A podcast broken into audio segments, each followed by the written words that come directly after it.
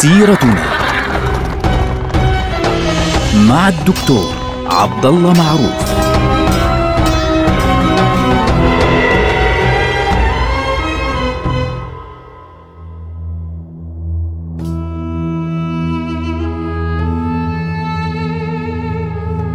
السلام عليكم ورحمة الله وبركاته. سيرتنا سيرة هذه الأمة العظيمة ونحن الآن في عهد السلطان سليم الثالث. طبعا سليم الثالث عهده كان عهدا حافلا جدا بالأحداث، يعني أحداث كبيرة، الثورة الفرنسية والحملة الفرنسية على مصر وظهور محمد علي وسيطرته على مصر وبالتالي الأحداث الكبرى هذه لم تكن على فكرة فقط في هذه البقعة. في عهد السلطان سليم الثالث حدثت أحداث كبرى متعلقة أيضا بروسيا ومنطقة البلقان أيضا في نفس الوقت. طبعا آه، في نفس الوقت آه، الذي كانت فيه الأحداث الكبرى هنا في مصر وفي آه، بلاد البلقان كان هناك أيضا أحداث كبيرة جدا في منطقة الجزيرة العربية ظهرت الدولة السعودية الأولى وحدثت الحرب فعليا بين الدولة العثمانية من ناحية وبين الدولة السعودية الأولى. سنتكلم عنها في حلقة خاصة إن شاء الله عز وجل. لكن الذي يهمنا هنا أنه في عهد السلطان سليم الثالث ثار الصرب. ضد الدولة العثمانية وكان ذلك بتحريض من الروس. واستولى هؤلاء على مدينة بلغراد في الثالث عشر من شهر ديسمبر اللي هو شهر 12 عام 1806 وهذه الثورة كانت فعليا ثورة مسيحية ضد المسلمين لأنه حدث فيها قتل للمسلمين وكانت هذه أول حملة صربية فعليا ضد الدولة العثمانية يعني هيجتها روسيا. وبالتالي الهدوء الذي حدث بين آه، الدولة العثمانية من ناحية وروسيا والنمسا من ناحية أخرى كسر فعليا في هذه المرحلة حيث استمرت الهجمات الروسية فعليا ضد الدولة العثمانية. يعني حدث أن استولى الروس فعليا في هذه الفترة آه، على مناطق مثل قلعة هوتين وقلعة بندر وقلعة أكرمان وغيرها و بعد ذلك اضطرت الدولة العثمانية إلى إعلان الحرب على روسيا في هذه المرحلة رغم الاتفاقية فعليا بين الطرفين. آه، طبعا هذه المرحلة آه، جعلت إنجلترا تدخل آه، أثناء حربها مع فرنسا تدخل إسطنبول عبر مضيق البوسفور يوم العشرين من شهر شباط اللي هو شهر 2 عام 1807 لماذا؟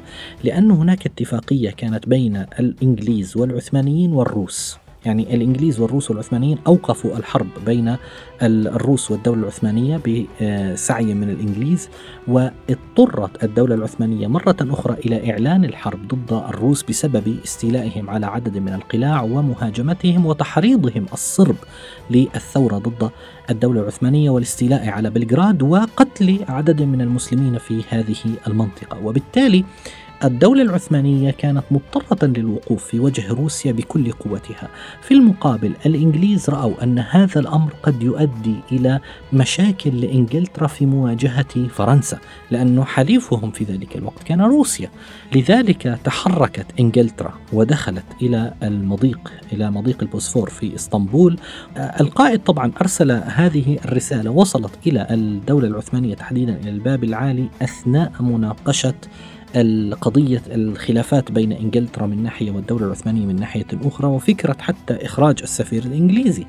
فمباشرة وجه العثمانيون مدافعهم إلى السفن الإنجليزية في داخل المضيق مضيق البوسفور. فاضطرت السفن الإنجليزية فورا أن تنسحب مباشرة من إسطنبول. وهاجموا الإسكندرية حاولوا أن آه، يستولوا على مصر ولكن قوات محمد علي باشا يعني اضطرتهم إلى الانسحاب من هذه المنطقة. طبعا هذه تدلنا على انه الصراعات كانت شديدة جدا في هذه البقعة، يعني كانت صعبة جدا. الدولة العثمانية في عهد سليم الثالث كانت قد دخلت مرحلة عنيفة جدا في العلاقة الداخلية بين السلطان من ناحية وبين الانكشارية من ناحية أخرى. ذكرنا في حلقة ماضية أن السلطان سليم الثالث كان واحد من أهم الأشياء التي حاول أن يقوم بها هي عملية الإصلاحات، والإصلاحات كان يقصد بها بالدرجة الأولى إصلاحات في الجيش. بحيث أنه استفاد من التركيب العسكري الترتيب العسكري والتركيبة العسكرية الجديدة في الجيوش الإنجليزية على سبيل المثال والفرنسية خاصة الإنجليزية ومن خلالها أخذ فكرة تأسيس نظام جديد للجيش المنتظم جيش منظم ليس مثل الانكشارية يعني مش والله يعني قادة بيعملوا اللي بدهم إياه وبيتحركوا مثل ما بدهم لا لا. طبعا هذا الأمر كان سيؤدي إلى مشاكل كبيرة جدا في داخل الدولة ليه؟ الانكشارية طبعا لم يكن تعجبهم فكرة الإصلاحات لأن هذه الإصلاحات وقيام جيش جديد فعليا كان يعني بالضرورة إزالة الامتيازات التي يحصل عليها الانكشارية في كل مكان وخاصة أنهم كانوا يسيطرون على يعني مبالغ هائلة ويسيطرون على بعض السلاطين يعني بعض السلاطين كانوا يقتلون على يدهم كما ذكرنا في حلقات ماضية. وفي نفس الوقت الجيش الجديد اللي هم تابع بسموه الجيش النظامي في هذه المرحلة هذا الجيش النظامي كان آه، يتجهز للسيطرة على آه، الدولة وبمعاونة طبعا السلطان آه، سليم الثالث. في هذه المرحلة توفي المفتي الذي كان يساند السلطان سليم الثالث في عملية الإصلاحات العسكرية. وتولى مكانه قاضي عسكر الرملي منطقة الرملي. فهذا الرجل قاضي عسكر رملي اللي هو المفتي الجديد كان ضد هذه الإصلاحات بالكامل. فاجتمع مع قائم مقام الصدر الأعظم اسمه مصطفى باشا الذي كان موجودا يعني في يحارب الروس في ذلك الوقت واجتمع مع بعض العلماء واعتبروا أن الإصلاحات الجديدة في هذا الجيش العثماني مخالفة للشرع لماذا؟ لأن هذا الجيش أخذنا فكرته من الأوروبيين فكانوا يعتبرون أنه أخذ الفكرة هذه من الأوروبيين تعني آه، إخراجه عن الشريعة الإسلامية. طبعا مع احترامي الشديد لهذه الفكرة هذه الفكرة موجودة عند كثير من الناس اليوم. يعني كل شيء يأتي من الغرب يأتيه بعض الناس اليوم عادة. بيجيك بعض الناس اليوم يقولون لك هذه بدعة لماذا؟ لأنها من الغرب وبالتالي هي مرفوضة ابتداء. وهذا كلام لا يصح إخواننا الحكمة ضالة المؤمن. أينما وجدها فهو أحق بها. طبعا هذا لو افترضنا حسن النية فعليا في المفتي في ذلك الوقت اللي هو قاضي عسكر الرملي وبعض القادة الذين معه والعلماء في ذلك المكان. ربما تكون القضية بالنسبة لهم احتجاج فعليا بهذه المسألة. يعني حتى إنهم كانوا يقولون للجند للانكشارية إن النظام الجديد سيؤدي إلى لبس لباس الكفار. يعني كانوا يقولون إنه والله أنتم ستلبسون الجند لباسا آه، نظامية مأخوذة من الغرب من الأوروبيين وبالتالي فيها تشبه بالكفار. هذا الأمر كان غريبا جدا فبالتالي حدثت صراعات في داخل الجيش. و آه، يعني كان هناك لباس موحد كانت فكرة اللباس الموحد قد دخلت إلى الجيش في ذلك الوقت فمنعهم بعض الناس المنتظمين وغير المنتظمين وصارت فوضى كبيرة جدا وحدثت معارك داخل الجيش فعليا حتى أنه الجنود النظاميين اللي هم على النظام الجديد التجأوا إلى ثكناتهم وصل الخبر إلى السلطان لكن بشكل غير واضح يعني مصطفى باشا القائم مقام يعني أعطاه فكرة غير دقيقة فعليا عن هذا الموضوع. الآن بعد هذه الحادثة آه، اجتمع الجيش الانكشاري اللي هم غير غير المنتظمين طبعا إنهم ليسوا جزءا من النظام الجديد، الجيوش الانكشارية فعليا وغير المنتظمة اجتمعوا في منطقة اسمها بيوكدري وانتخبوا لهم رئيسا اسمه كاباك جيولو كاباكتشيولو هذا خطط لدخول إسطنبول وفعلا دخل إسطنبول يوم السابع والعشرين من شهر مايو خمسة عام 1807 للميلاد. دخل إلى إسطنبول مع الانكشارية في ثورة كبيرة جدا ضد السلطان العثماني. طبعا كانت العادة عندهم أن الانكشارية عندما يعلنون الثورة بيجيبوا القدور الكبيرة وبصفوها ويعلنون العصيان. وفعلا وصل الخبر إلى السلطان سليم فأعلن إلغاء النظام الجديد وصرف آه، العساكر النظامية كلها. لكن الثائرين من الانكشارية عرفوا أن هذه قد تكون خطوة تكتيكية أو ظنوا أن هذه ممكن خطوة تكتيكية فقرروا عزل السلطان بالكامل. والمفتي فعليا هو الذي حرك كل هذا الكلام أفتى بأن كل سلطان يدخل نظاما ماخوذا من الإفرنج وعوائدهم ويجبر الرعية على اتباعها كما يقول بعض المؤرخين لا يكون صالحا للملك. ثورة لمدة يومين انتهت فعليا يوم الثامن والعشرين من شهر يونيو 6 عام 1807 وكان ذلك بعزل السلطان سليم الثالث بعد حوالي 18 آه، عاما من الحكم. وكان عمره في ذلك الوقت حوالي 47 سنة تقريبا. مباشرة بعد عزل السلطان سليم الثالث وضع بدلا منه السلطان مصطفى الرابع. طبعا السلطان مصطفى الرابع لم يحكم إلا سنة واحدة فقط.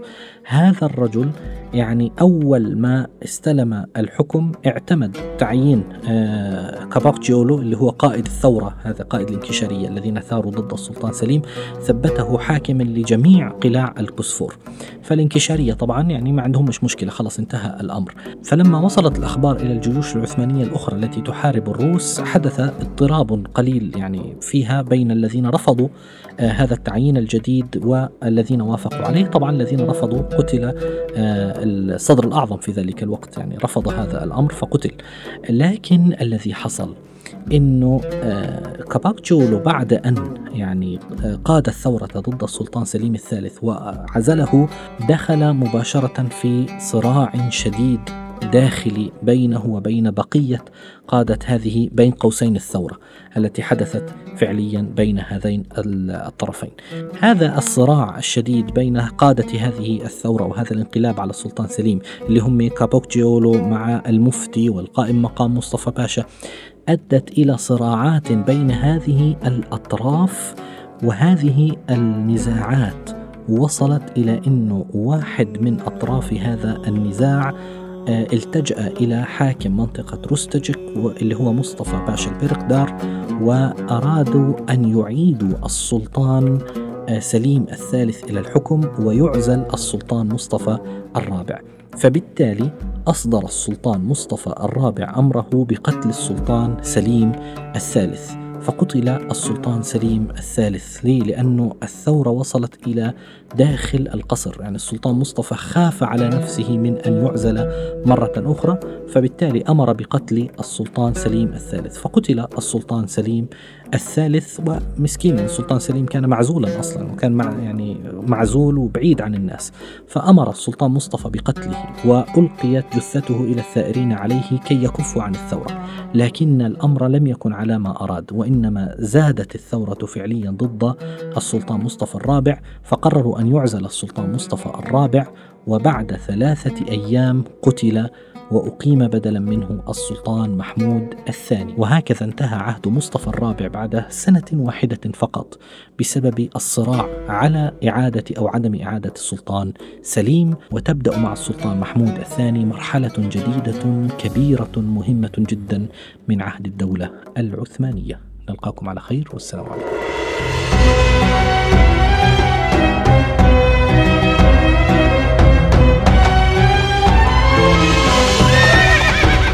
سيرتنا مع الدكتور عبد الله معروف.